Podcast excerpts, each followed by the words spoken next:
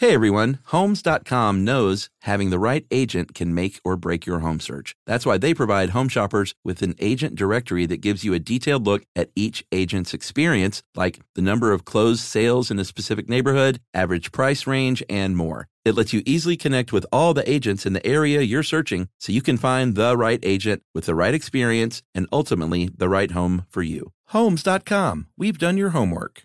Hey, everybody. If you want to tell the world something or sell the world something, head on over to Squarespace because they're going to help you build the website of your dreams. Say you want to sell some custom merch. Well, you can set up your online store, whether you sell physical, digital, or service products. Squarespace has the tools you need to start selling online. So go to squarespace.com slash stuff right now and you will face a free trial. And when you get ready to launch, use our offer code STUFF and then you'll save 10% off your first purchase of a website or domain. How could you go wrong with Squarespace? Hey, everybody in Orlando. We feel pretty sure that you've heard the news, but if you haven't, our show that was postponed has been rescheduled for Friday, September 8th, which is great news. Yeah, it is great news. If you thought a Saturday show was going to be great, wait until you see us on a Friday, Orlando. That's right. And uh, the venue should have gotten in touch with you by now. Your tickets are still good. If you cannot go, we're very sad, uh, but you can get a refund on that. And hey, if you're available now on Friday, September 8th, come and see us in Orlando. Yeah, tickets are still available, and you can get all the information you need by going to linktree slash SYSK or stuffyoushouldknow.com and check out our on tour page and we'll see you September 8th. Welcome to Stuff You Should Know, a production of iHeartRadio.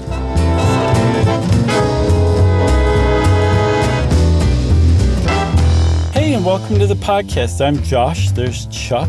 Jerry's here too. And this is Stuff You Should Know, part of our ongoing musical saga.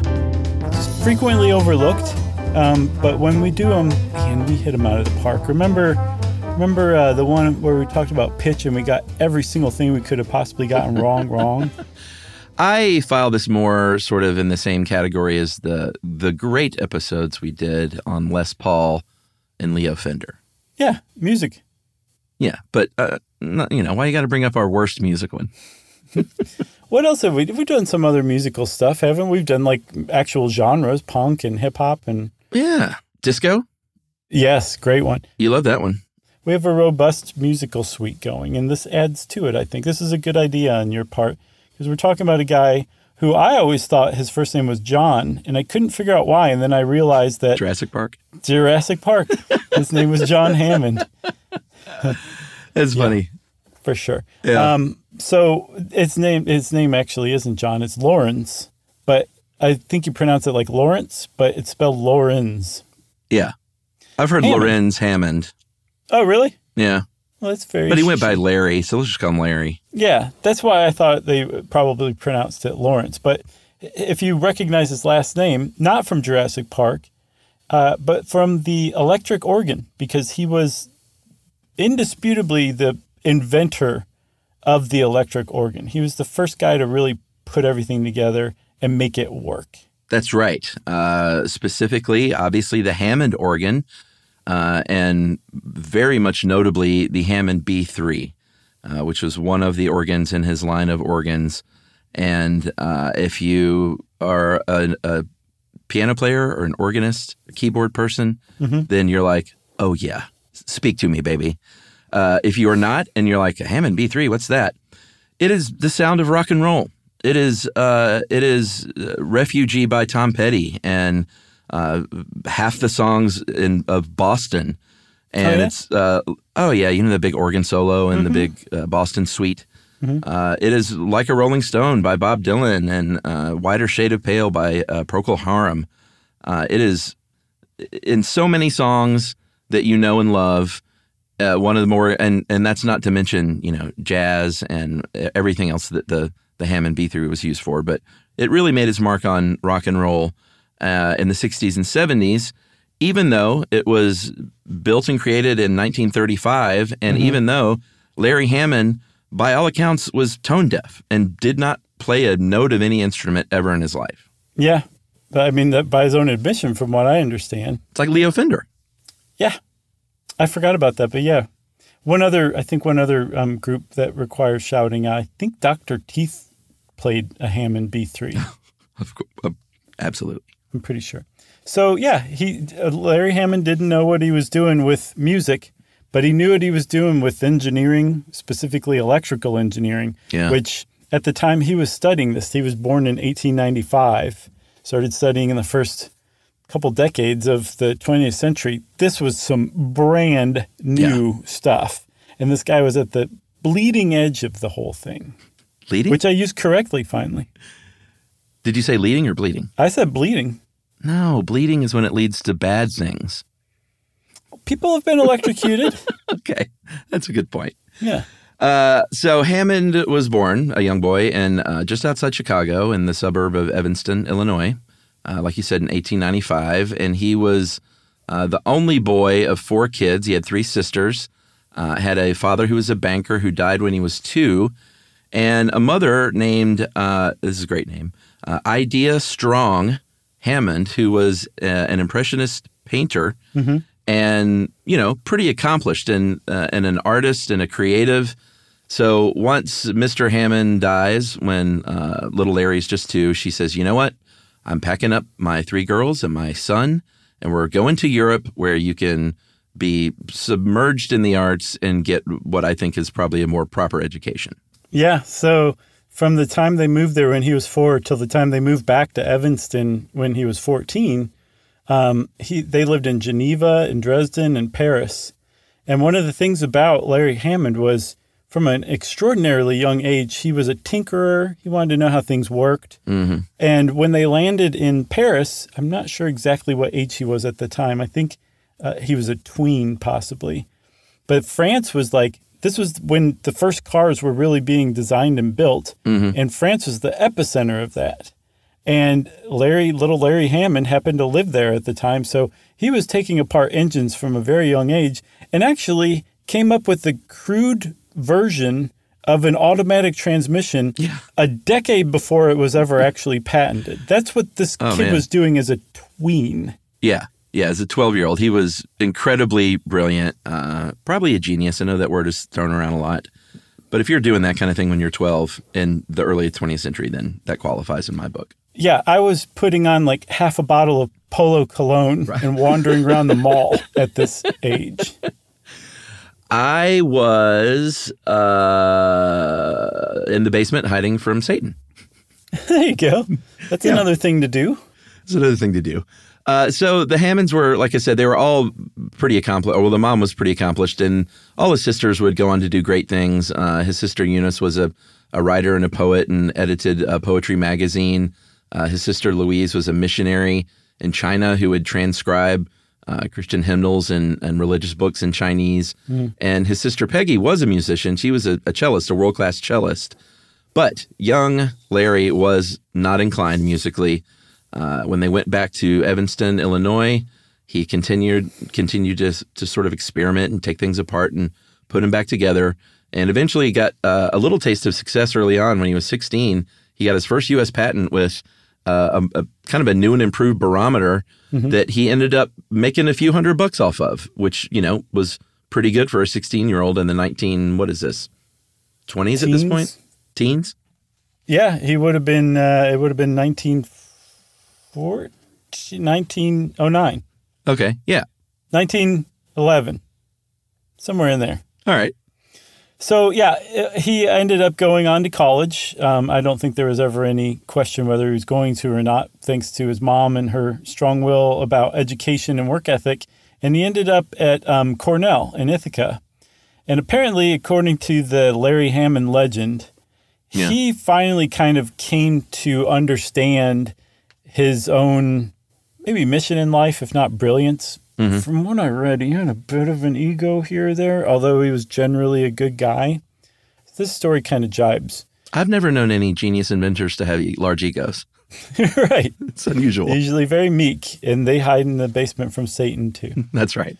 but he uh, he the night before exams he and his friends went out to syracuse and were drinking drinking drinking and caught the last train back to ithaca and when they got to class they were still kind of drunk And Larry Hammond wandered into the wrong class, did he not? What happened after that, Chuck? Well, apparently he went in on exam day to an uh, electrical engineering class that he wasn't even taking and aced the final or aced the exam. I don't know if it was a final.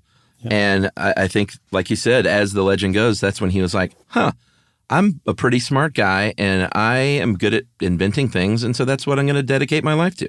Yeah, he's eh, not only that, he was going to be an independent inventor. That is a that's a life choice right there. Oh, right, like not going to work for GE or Westinghouse or whatever. Right. Um, and he didn't. He ended up going somewhere. I don't remember where. Um, he had a couple of jobs for sure, especially to start out. But the first thing he did after Cornell was to go enlist in World War One. Yeah. And um, I think he was stationed in France for a little while. Was mistaken for a French deserter because his French was so good. Another part of his legend. It's yeah. a good little story. But then after that, he moved to Detroit and he took a job.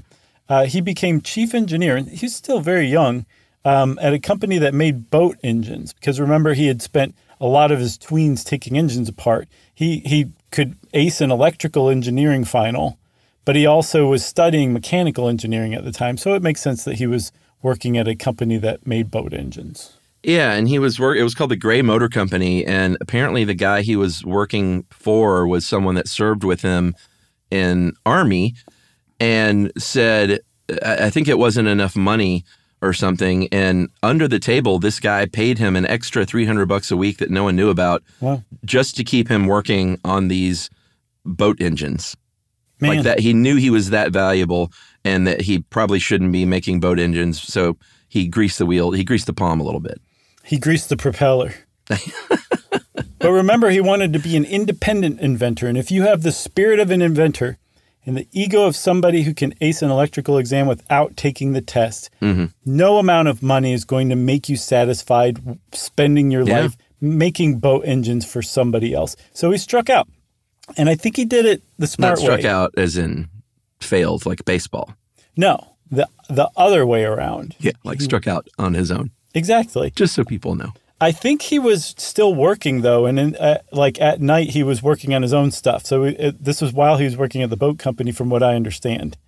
But he came up with something called a tickless clock, um, not ticklish clock, a tickless clock um, that you couldn't hear tick because apparently that drove him crazy. And I feel this guy. If you've ever had a loud clock in the room with you while you're trying to sleep, there's nothing else you can concentrate on except the stupid ticking of that stupid clock. Yeah. And Larry Hammond felt the same way, so he invented one that didn't make the ticking sound.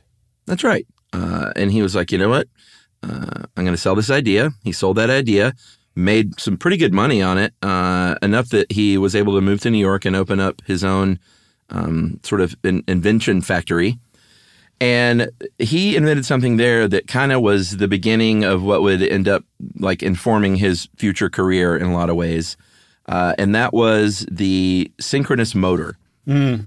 Uh, in America at the time, we were making this is the early 20s, they were making the switch to uh, 60 hertz from 50 hertz. Yeah. Uh, Westinghouse came along and they had a lot of sway, obviously, and said, you know what?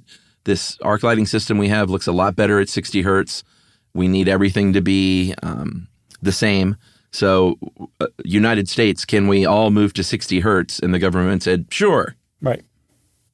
Yeah. As, oh, sorry. So 60 hertz is 60 cycles a, so, a, second, and it's part of alternating current, which, as we remember, um, won out the current wars because you can send it over very long distances um, with very little loss of um, of energy. Right. Yeah. So um, they switched over to 60 cycles a second. And Hammond said, well, wait a minute, that's that's precise. Like we're talking about a, a precise, like something is moving back and forth between the poles 60 times a second. And we're talking about electrons. You can set your watch by electrons, basically.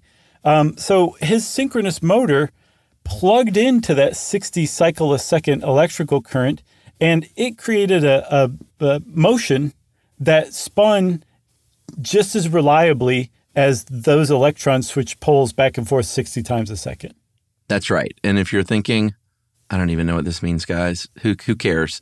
What this means is all of a sudden you can electrify things that were previously not electrified. Yeah. Uh, like, oh, I don't know, that tickless clock that you still had to wind over and over.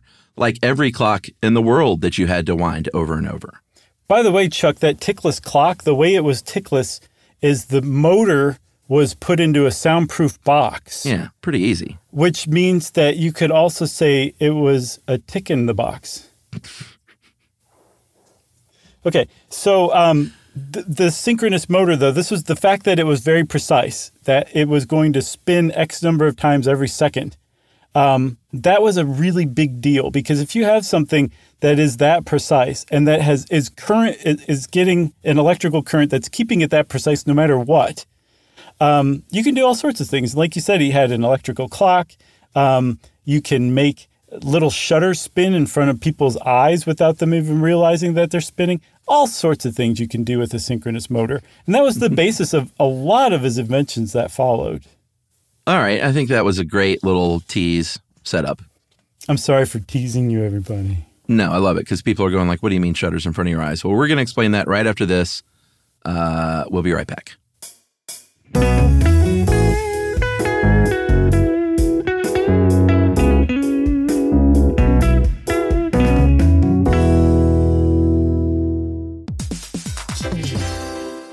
All right, game off. Let's pause here to talk more about Monopoly Go. Because in Monopoly Go, you can team up with your friends for timed tournaments where you work together to build up each other's boards. It's very nice.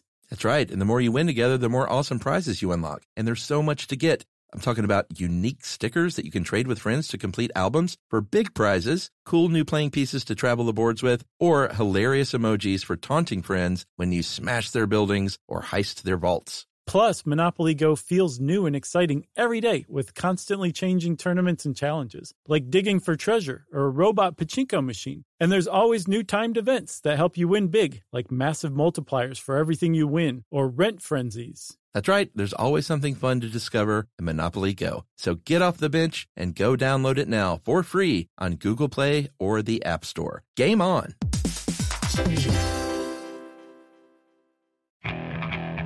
Okay, picture this. It's Friday afternoon when a thought hits you. I can waste another weekend doing the same old whatever, or I can conquer it. I can hop into my all new Hyundai Santa Fe and hit the road. Any road. The steeper, the better. Because my all new Santa Fe is available with H track, all wheel drive, so I can hit the trail without a worry in the world. Heck, with three rows and best in class rear cargo space, I can pack the whole family in with all our gear. We've got available dual wireless charging for our phones, so we'll never lose touch with civilization, and we won't lose touch with the primordial power of Mother Earth. So, which is it? Waste the weekend or do something a little more epic? And conquer it in the all new Hyundai Santa Fe. Visit HyundaiUSA.com or call 562 for more details. Hyundai, there's joy in every journey. Hey, everybody, it's time you heard about Squarespace. Squarespace has the tools you need to create and sell your own website, whether it's an online course or custom merch. Squarespace has you covered. That's right. Courses is a great program. You can start with a professional layout that fits your brand, upload video lessons to teach techniques and skills, and tailor your course with a powerful Fluid Engine editor. That's right. With Fluid Engine, which is a next generation website design system, by the way, it's never been easier for anyone to unlock unbreakable creativity. That's right. And don't forget the commerce side because after that, you can charge a one time fee or you can even sell a subscription. Yeah. So turn your creativity into income with Squarespace courses. And right now, go to squarespace.com slash stuff for a free trial. And when you're ready to launch, use offer code STUFF to save 10% off your first purchase of a website or domain. Squarespace.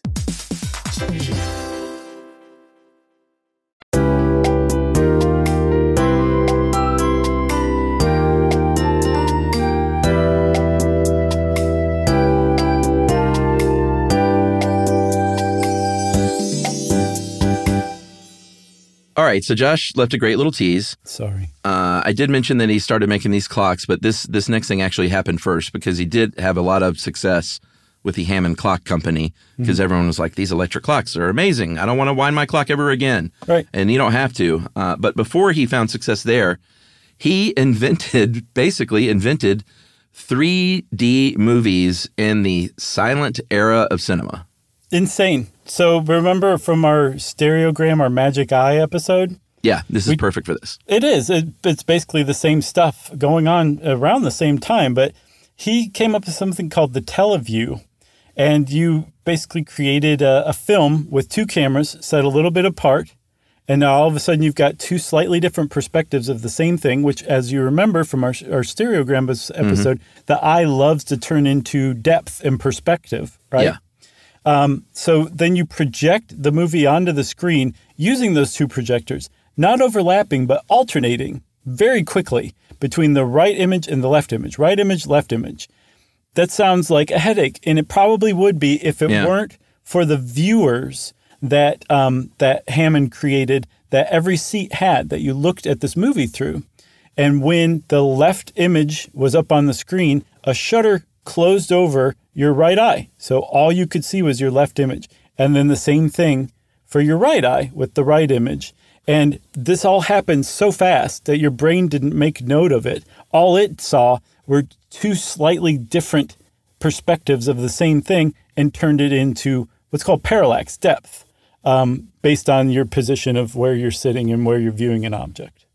Amazing. And again, this is all possible because of that synchronous motor, which was spinning these two little things in front of your eyeballs. Exactly. Isn't that nuts? This was the 20s, and this guy came up with 3D, uh, and it worked really well. It worked so well that people were a little put off by it. Yeah. I read an article from The Atlantic that was written in 1940, a profile of John Hammond. They said that the movie, the one movie that he made, Hello Mars, um, was so crystal clear that the, you the it says close-ups of love scenes were almost embarrassing. and you could see the sweat on the actors' faces. So Yeah. apparently it was distracting. It was so so realistic and so lifelike that nobody was following the plot and they were maybe even a little put off. All right, so this isn't working out as far as being a great business idea, um, but he was like, you know what? I still, you know, I could make this thing without those little spinny goggles. He said I could actually do it with colored lenses. Yeah. these little cheap cardboard things that you know in uh, thirty years everyone is going to think is the coolest thing ever. Yeah. Uh, and he did that. He created some for Ziegfeld himself and the Ziegfeld Follies, which was the the biggest show going in vaudeville in New York.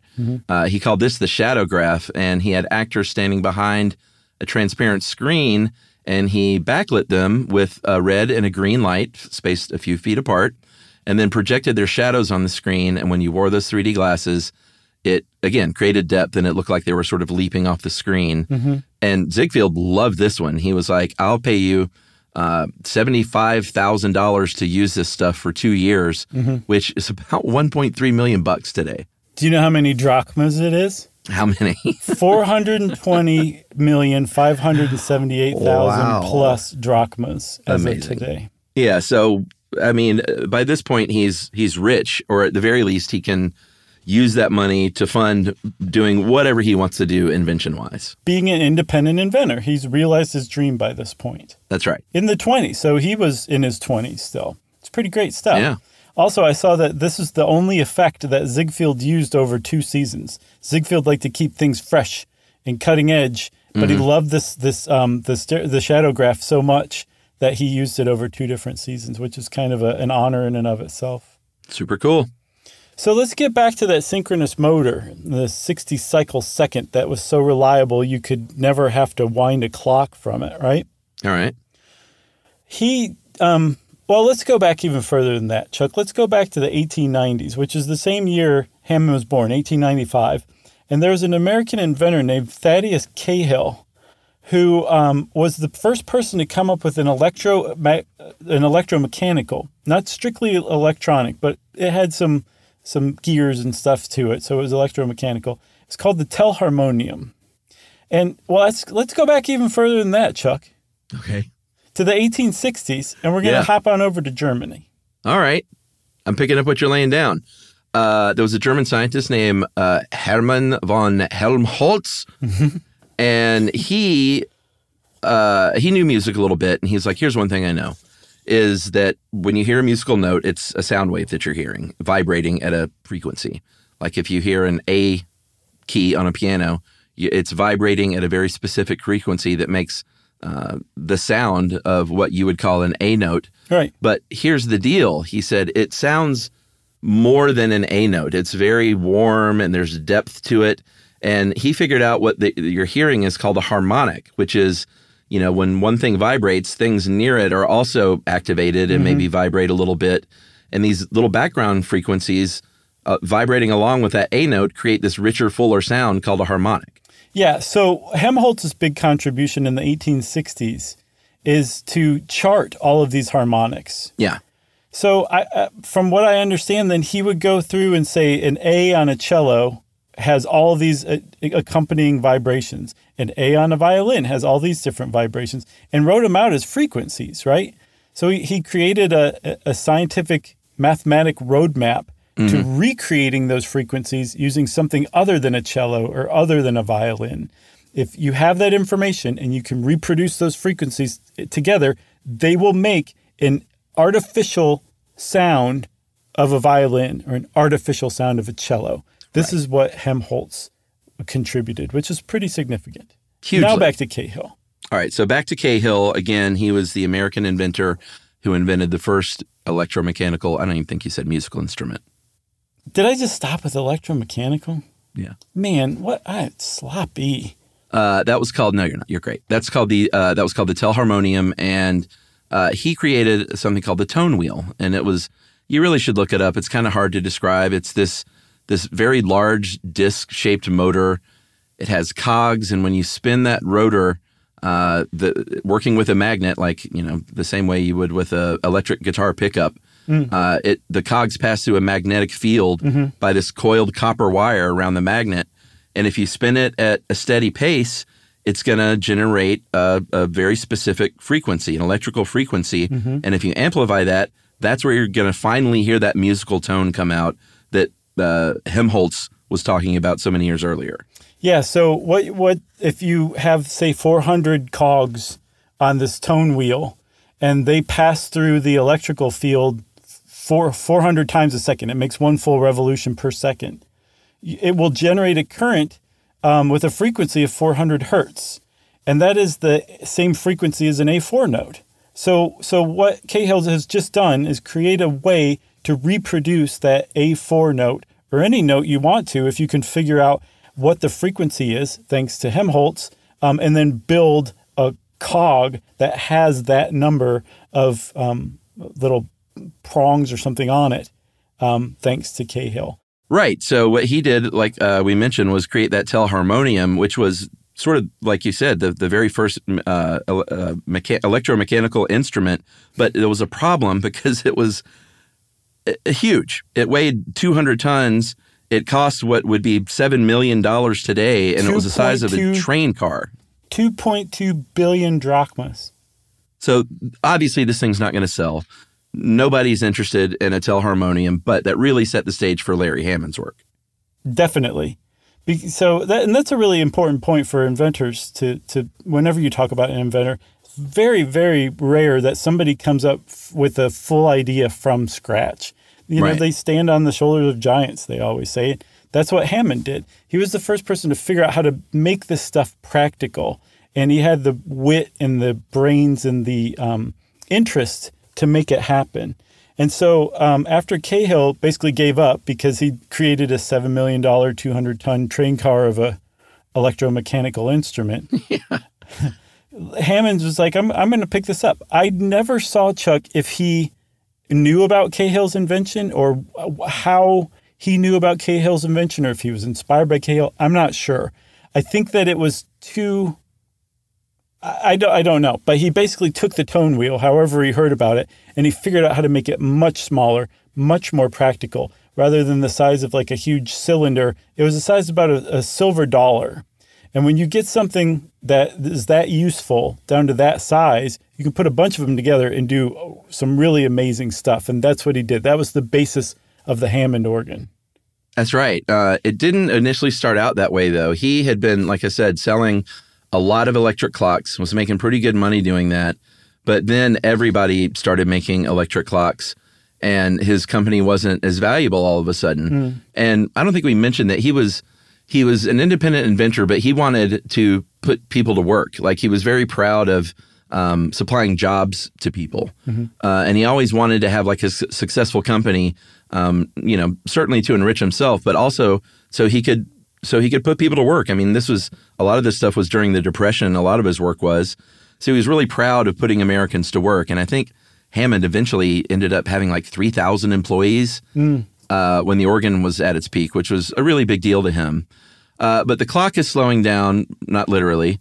Uh, the business was, though, and he was a little nervous about what to do to keep the doors open. So he initially uh, thought of this, this this tiny tone wheel thing to just make like a sound, and like, hey, it can be a, a gimmick, a little gadget, and you can have this little tone wheel and plug it in, and it makes a sound, and kids will love it, almost like a toy but he had a uh, assistant treasurer at uh, Hammond that was a church organist, and the organist was like, "Man, you should make an organ. Like, if you can make one sound, you can make a lot of them."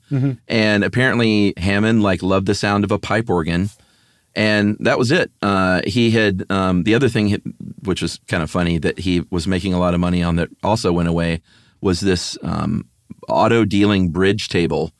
Uh, it was a bridge table that under the table had a little mechanical system that shuffled and dealt cards literally under the table to each player.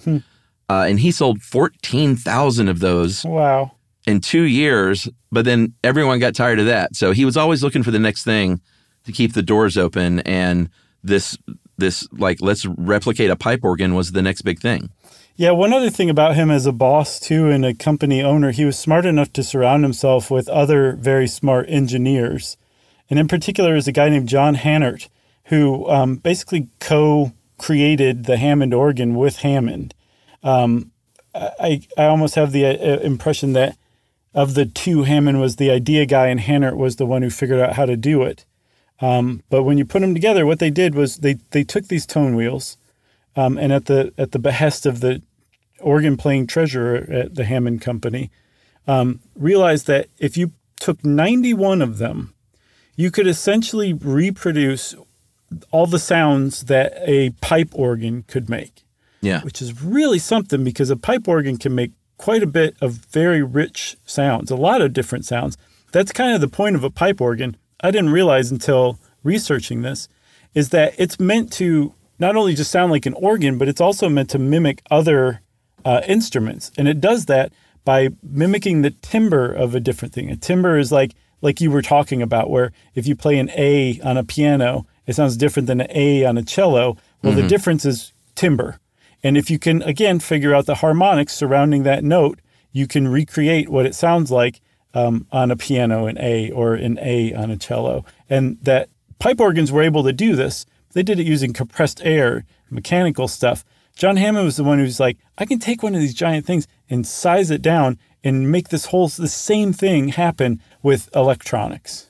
Yeah, it's like you know today if you go buy a, a Casio keyboard, it's going to say you know horns, strings, Right. uh, flute, trumpet, guitar, and uh, those things never sound. Strings do a pretty good job, uh, but you know when you when you hit the if you play a series of horns, you're not going to say like, oh my gosh, is there a mariachi band in here? Right. Uh, it approximates the sound in a in a fun and useful way. Even the samba beat's not going to dress that up enough to pass muster. But you're right. At the very least, this was like a big deal. Pipe organs uh, could do it to get different sounds that would, you know, like hey, this is a flute uh, or an organ version of a flute, essentially. Yeah, they're called, those were the stops. Like you would pull a stop to let a rank or timbre of um, pipes play. You could close the stop to keep that one from playing and allow other ones to play. One of Hammond's big breakthroughs was to figure out how to do that, again, electronically. Yeah, like if you've ever seen a pipe organ up close, they have these little round knobs, and that's called a stop knob, and it's either on or off, and you pull it in or pull it out, and that's letting compressed or pressurized air in or out to change the sound. I saw that that's where the term, the phrase "pulling out all the stops" comes from. When you have all Yeah. the stops open, all the Wide pipes baby. are, are playing at the same time, which is yeah. Pretty cool. Yeah. Uh, so Hammond figures all this out. He gets a piano, um, guts it, uh, installs platinum switches, installs eight and a half miles of wiring, uh, installs hundreds of transistors, and they are spinning these tiny tone wheel motors when you press a key. and it's it's pretty ingenious. So all of a sudden he's electrified this thing, uh, even though he doesn't play a musical instrument. And he said instead of using these uh, these mechanical stops, he has uh, these these switches called tone bars. So if you ever see a Hammond organ and you see above the keys there, kind of where the the uh, stop knobs are in an organ, there are these little little bars that you can just pull in or out, and uh, it has the same effect basically. And you know, depending on uh, who you are, you might have your favorite uh, tone bar settings for different songs. Uh, I think the classic, uh, like Jimmy Smith was this guy that was sort of really popularized it, uh, jazz organ, and everyone knows like this is the Jimmy Smith setting. Like if you go to YouTube and you're talking about different Oh, tone bar settings, Yeah. they'd be like, "Oh yeah, Jimmy Smith pulled all three of these on the left out, and that was his setting." And you can replicate this stuff. It's pretty cool. Yeah. So um, one of the things that that Hammond was interested in doing too was rather than say, uh, you know, make this combination and it's the strings, or make this combination and it's the flute. Yeah. He, he left it up to the person. So like those those stops would have to do with like attack and decay, like how fast the sound started and how long it took to finally like go silent again. Yeah. Um, those these were like what the sound bars were doing. It wasn't like, oh, I'll press this button and now it's a string. And the reason why he did that, he likened it in an interview I saw to um, how like a true painter would never buy a flesh pink paint. They would they would buy a red paint and a white paint and Yeah, yeah. you know orange paint and green paint, but like they would make their own paints. He was saying like he, his Hammond organ allows an organist to to create their own sounds by putting together this basic stuff and creating something incredibly rich. Um, and in fact, I think they calculated that there were 253 million possible tonal variations that you could come up with with the Hammond organ. Amazing. That's from 38 draw bars. Uh, really, really cool. Yeah, for sure. Uh, should we take a break or no? I was going to say we should probably take a break. Yeah. Yeah. All right. Let's do it.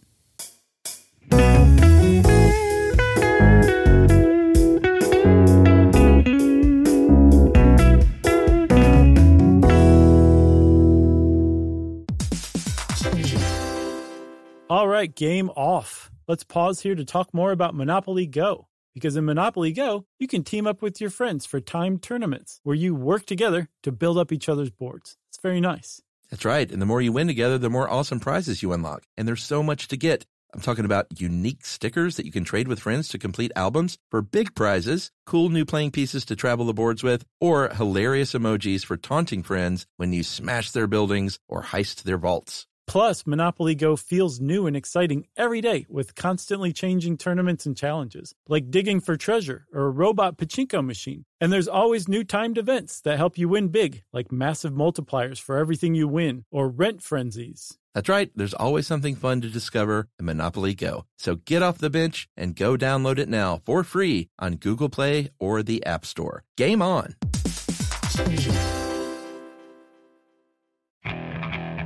Okay, picture this. It's Friday afternoon when a thought hits you. I can waste another weekend doing the same old whatever, or I can conquer it. I can hop into my all new Hyundai Santa Fe and hit the road. Any road. The steeper, the better. Because my all new Santa Fe is available with HTRAC, all wheel drive, so I can hit the trail without a worry in the world. Heck, with three rows and best in class rear cargo space, I can pack the whole family in with all our gear. We've got available dual wireless charging for our phones, so we'll never lose touch with civilization, and we won't lose touch with the primordial power of Mother Earth. So, which is it? Waste the weekend or do something a little more epic? And conquer it in the all new Hyundai Santa Fe. Visit HyundaiUSA.com or call 562-314-4603 for more details. Hyundai, there's joy in every journey.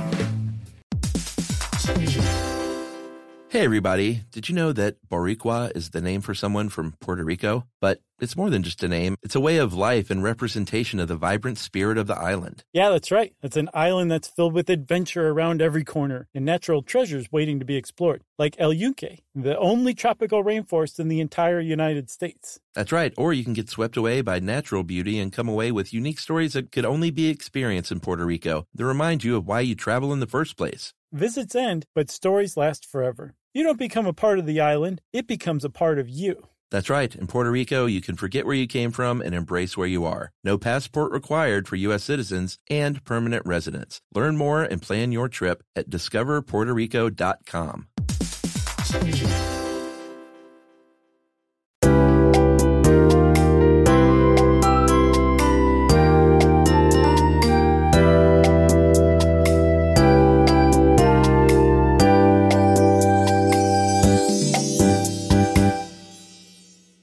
So uh, Hammond's organs took off really quickly. Um, I think he sold 1,400 or something like that the first year. Imagine that, Chuck. Yeah, it's a lot.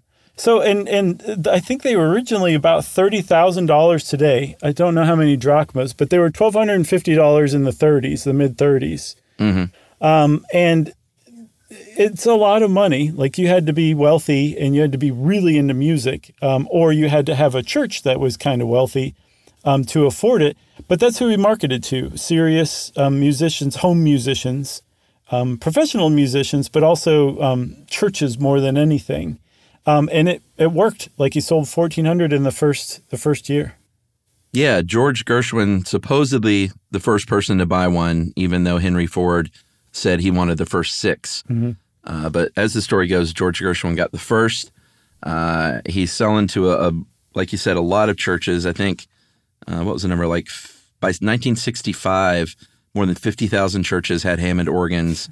Uh, by 1938, there were a 1000 uh, churches, uh, but also baseball stadiums. If you've ever been to a baseball stadium, Oh, they yeah. play those Hammond organs. Uh, radio soap operas very early on, Mm-hmm. you know, started, you know, if you remember like the dramatic music of a soap on the radio, that was an organ, a Hammond organ. Um, so, uh, 1936, this is just one year into the Hammond organ. Uh, things are really, really doing well. And the pipe organ industry starts complaining to the FTC. And they're like, this guy is out there making all these claims about how you can replicate every sound uh, on a pipe organ, how it can it sounds the same as a ten thousand dollar pipe organ, and like these are false claims, and he can't say that stuff.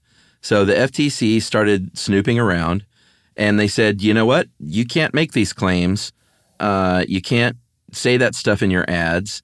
And uh, we're going to give you a cease and desist letter that says like what you can and can't say. And Hammond says, uh, you know what we should do? We should have a blind listening test of it's like a John Henry thing, like my little. Uh, I think it was a twenty six hundred dollar organ that he used, and a seventy five thousand dollar pipe organ, and let's go head to head and have experts listen in and say what they think. Yeah, so that's what they staged, I think, in 1936.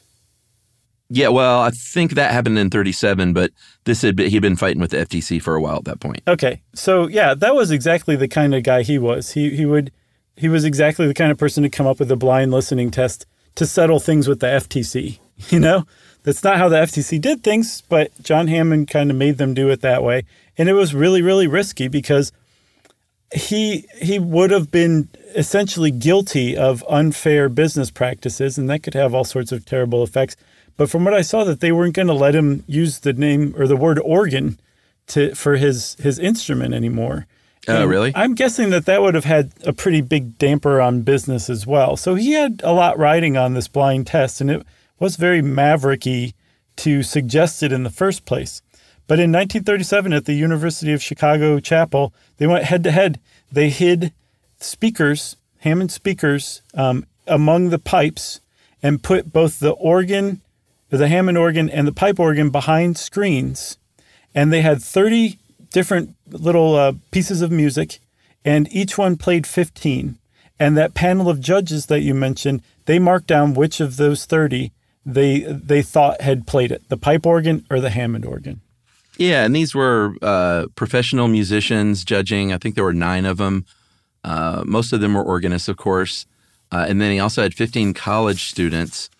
And he ended up basically winning. Um, I think they, I, I saw different numbers of how much they were correctly identifying. Yeah. I saw they were wrong a third of the time. I saw they were wrong half of the time. Uh, at the end of the day, what happened was the FTC said, and this is 1938 by this point, so this thing's dragging out. they said, "All right, here's a new cease and desist order. You can't say it can reproduce a ten thousand dollar organ because they could tell the difference there, but uh, you know they did find that produced um, like other words that we're using was that it sounded real."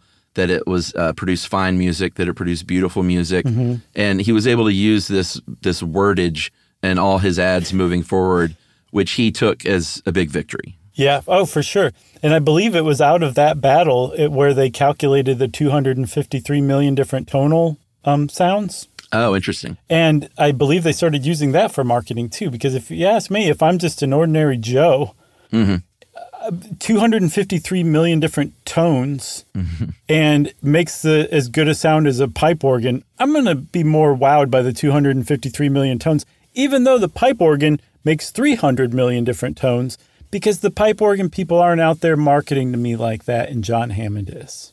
So if you're a Joe keyboardist, yeah, you see you see the value in this thing. for sure. I agree.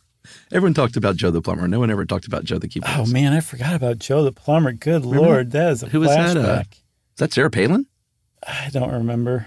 I don't remember. came out of But man, if you're like it was if you're going to make a days. movie about the 2000 aughts, Right. having him like somewhere in the background would really be a nice touch. Yeah. And uh and Soy Bomb. What was that? Soy Bomb was the guy who rushed the stage in the I think it was the Grammys during Bob Dylan's acceptance speech. Oh, really? I don't remember that at all. And he had a shirt on that said Soy Bomb. No, I don't remember that. Yeah. I can't remember the year. And I'm sure I got some of that wrong. But Soy Bomb I know is right. It wasn't Bob Dylan. It was Bob Newhart. That's right. when he won his Grammy. Uh, all right. So he's back selling these organs again. Uh, famous people are using them. Baseball teams, stadiums are using them. Soap operas and churches. Everyone's getting on board. Uh, a woman comes along by the name of Ethel Smith, who probably did more to popularize the Hammond early on than anybody else. Uh, she was in a movie, um, a Red Skelton movie called Bathing Beauty, and played this song, and it's on YouTube. You should check it out Yeah, she's cool. just she's the lady's got crazy fingers. Yeah. Mm-hmm. She's so fast. Uh, and it was like a Brazilian kind of song called Tico Tico that became a smash international musical sensation. Yes, and Ethel Smith was she, she kind of idolized John Hammond because she realized what he had done um, by creating this Hammond organ. And so it was kind of symbiotic, even though she didn't meet him until much later. But she always kind of idolized him and was very grateful to him um, Yeah. because, you know, without her or without him, she she said she would have probably gotten into an older profession than music. If you Right. know what she meant. And then um, without her, his his organ just wouldn't have been as as well known. I think. Yeah, absolutely. That song was huge. Uh, also, Jimmy Smith, the aforementioned, no relation to Ethel, uh, jazz musician. Uh, even though people before him used it, he really kind of took it to a new, new level. Uh, and then we have to talk about because I know there are keyboard players and Hammond enthusiasts. They're like, guys, you can't talk about the Hammond organ without talking about the Leslie speaker. Yeah, Uh, if you've ever been to a, a show, a concert, and you've seen a Hammond organ, I almost guarantee you that r- sitting beside that organ is this giant brown wooden box uh, that doesn't even look like a speaker because it doesn't have a big round uh, graded panel like most speakers do. Uh, and you might be thinking, what in the world is that thing even? That is called a Leslie speaker, and it is the key, I think, to, and many people agree, to what makes the Hammond organ sound so amazing. yeah. Um, and Don Leslie was like, "Hey, I came up with this speaker that works really well with your organ and makes it sound a lot better. Can I come work for you, or do you want to buy my idea?" And remember, I said at the outset that Hammond was kind of egotistical here or there, and he was Yeah. also, I think you said, tone deaf. And apparently, when you put those two things together, he wasn't at all impressed with Leslie's invention because he couldn't hear any difference. And he also, I think, didn't really like somebody telling him that they had come up with something that improved on his invention. Totally. So, um, for decades, there was a almost a one-sided Cold War between the Hammond Company, or specifically, um, I think I called him John Hammond, Larry Hammond, and Don Leslie and Leslie's company. Um, you spared no expense. he he would not he would not entertain the idea of of using these Leslie speakers in his organs. He wouldn't let anybody else do it. But they worked so well, Chuck, that if you were a Hammond dealer, an authorized Hammond dealer, you would secretly like if somebody came in and bought a B3 from you, you'd be like, "Let me show you something in the back," Right. and you take them back there, and you'd be like, "You really have to have this Yeah. because it makes it so much better." Yeah, he would even change the switches out from year to year so you couldn't use it. Like you had to modify it basically to use with a, a Leslie. Uh, so the Leslie is really interesting. It's a probably we should do a short stuff on it, but the secret to the Leslie is it's also electromechanical because it takes your sound and instead of just pumping it out like a regular speaker, mm-hmm. it shoots the sound in two directions. It shoots it down to a bass speaker mm-hmm. that is literally rotating and shoots it up to these two cones. They look like sort of like the old ear cones that you would put to your ear to hear somebody better if you were hard of hearing. Right. That were on what looks like kind of like a, a record turntable, mm-hmm. and this these things spin, and it would shoot the sound toward that, and the the sound would spin through these spinning cones and come out the other side uh, through the speaker. It did, you know, it's not like it didn't have any venting for sound. It had these little slits at the top, Right. but not like a, a big, huge round hole. Yeah. And th- it was a belt driven thing by a motor, and these things would spin, and it, it was variable speed. So if you had it really, really slow, it was sort of a warble. If you spun it really, really fast, it's that sound of classic rock that you know and love, That's uh, awesome. or just rock and roll. If you if you hear a key pressed with that Leslie speaker spinning at top speed, Mm-hmm. it's that vibrato, that instead of just the uh, and it makes a a organ sound flat by comparison when you're not using one Right. I'll bet. Uh, and really just brings it alive in a small space. So, you know, a pipe organ. One of the reasons a pipe organ sounds great is because it's used in a in a cathedral. Uh, if you're in your basement and you can't replicate a really great sound, this Leslie really aids in that. The other thing it does um, is it serves as an alternate portal to Narnia. Once it gets spinning really fast, it tears right. open the fabric of time and space. Yeah. So hats off to Don Leslie. Uh, you know, just a, a genius invention to go hand in hand. And I wish Larry Hammond had uh, embraced it, but Oh, he did you know, not. yeah, the ego got in the way. I think. Even after he retired, he tried to prevent the company from from doing business with Ham, with Leslie. Yeah, they're like no. Ba- yeah, basically, right when he died, they started adding Leslie speakers to their Yeah. setups. It's pretty Yeah. cool. So, um, Larry Hammond, I think I said John again. If I did, I'm sorry, everybody. I'm just going to move forward. But he Those are good Easter eggs. he was more um, than just the the Hammond organ inventor and the tickless clock, the tick in the box clock inventor, Uh-huh. um, or the automatic bridge table inventor. He did all sorts of other stuff too. Yeah, he invented probably the first synthesizer. Uh, it's called the Novachord. It's you should watch YouTubes of this thing if you're into musical instruments, like old timey ones. It's this was in 1939. Uh, Robert Moog was a five year old uh, who you know gets credit as being the the synthesizer inventor. So he invented the Novachord. He did he invented all kinds of great stuff. I think he died uh, after his death. He ended up with 110 patents to his name. Uh, CBS bought. Uh, he died in 1973. CBS had bought Hammond in 1965. They had also bought the Fender Guitar Company, so that's when CBS thought it was in the the music uh, instrument business for a little while.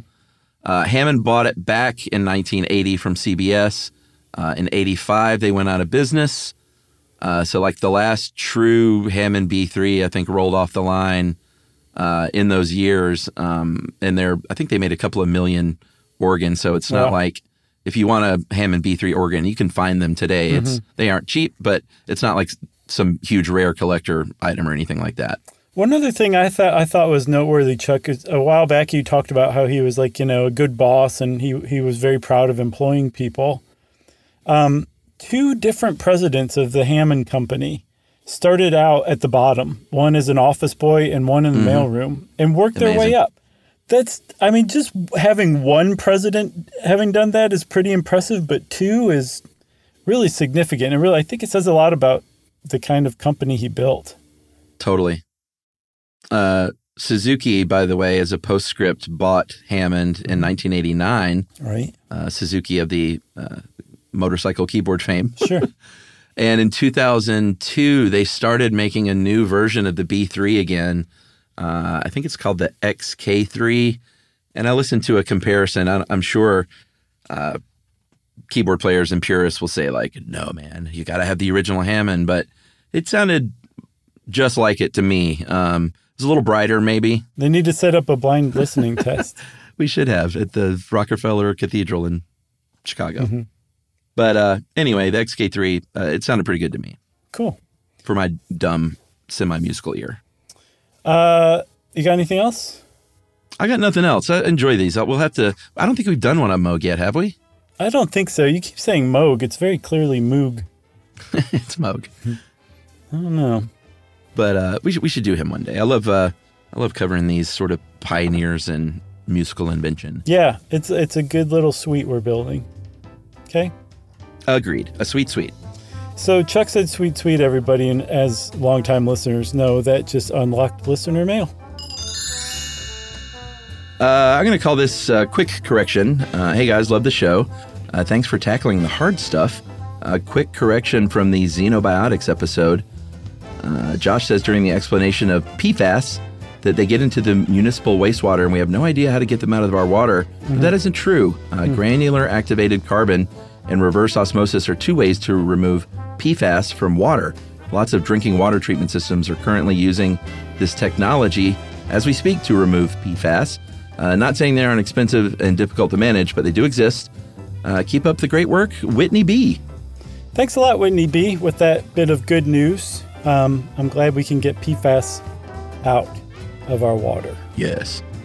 Uh, if you want to be like Whitney B and say, listen to me, you can send it in an email to stuffpodcast at iheartradio.com. Stuff You Should Know is a production of iHeartRadio.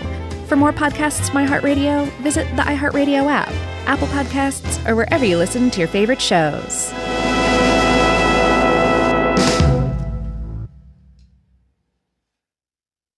Are you thirsty? Well, Richard's rainwater is caught clean before it even hits the ground. Rain is naturally pure, so there's no need for harsh chemicals or additives. Richard's rainwater contains no chlorine, no forever chemicals, no microplastics, no nothing. Enjoy the smooth, clean taste of still rainwater or the cold pressured bubbles of sparkling rainwater. Just visit richardsrainwater.com to find a retailer near you. That's richardsrainwater.com. And for a coupon, text STUFF to 251 292 8887 and receive $2 off a 12 pack case of Richard's Rainwater.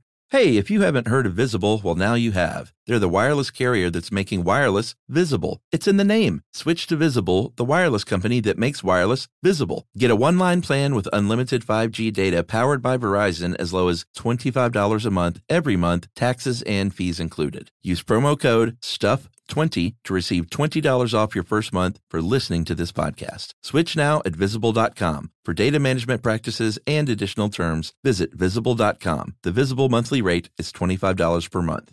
In Puerto Rico, there's adventure around every corner and natural treasures waiting to be explored, like El Yunque, the only tropical rainforest in the U.S. Get swept away by natural beauty and come away with unique stories that could only be experienced in Puerto Rico and that remind you why you travel in the first place. Visits end, but stories last forever. You don't become a part of the island, it becomes a part of you. No passports required for U.S. citizens and permanent residents. Learn more and plan your trip at discoverpuertorico.com.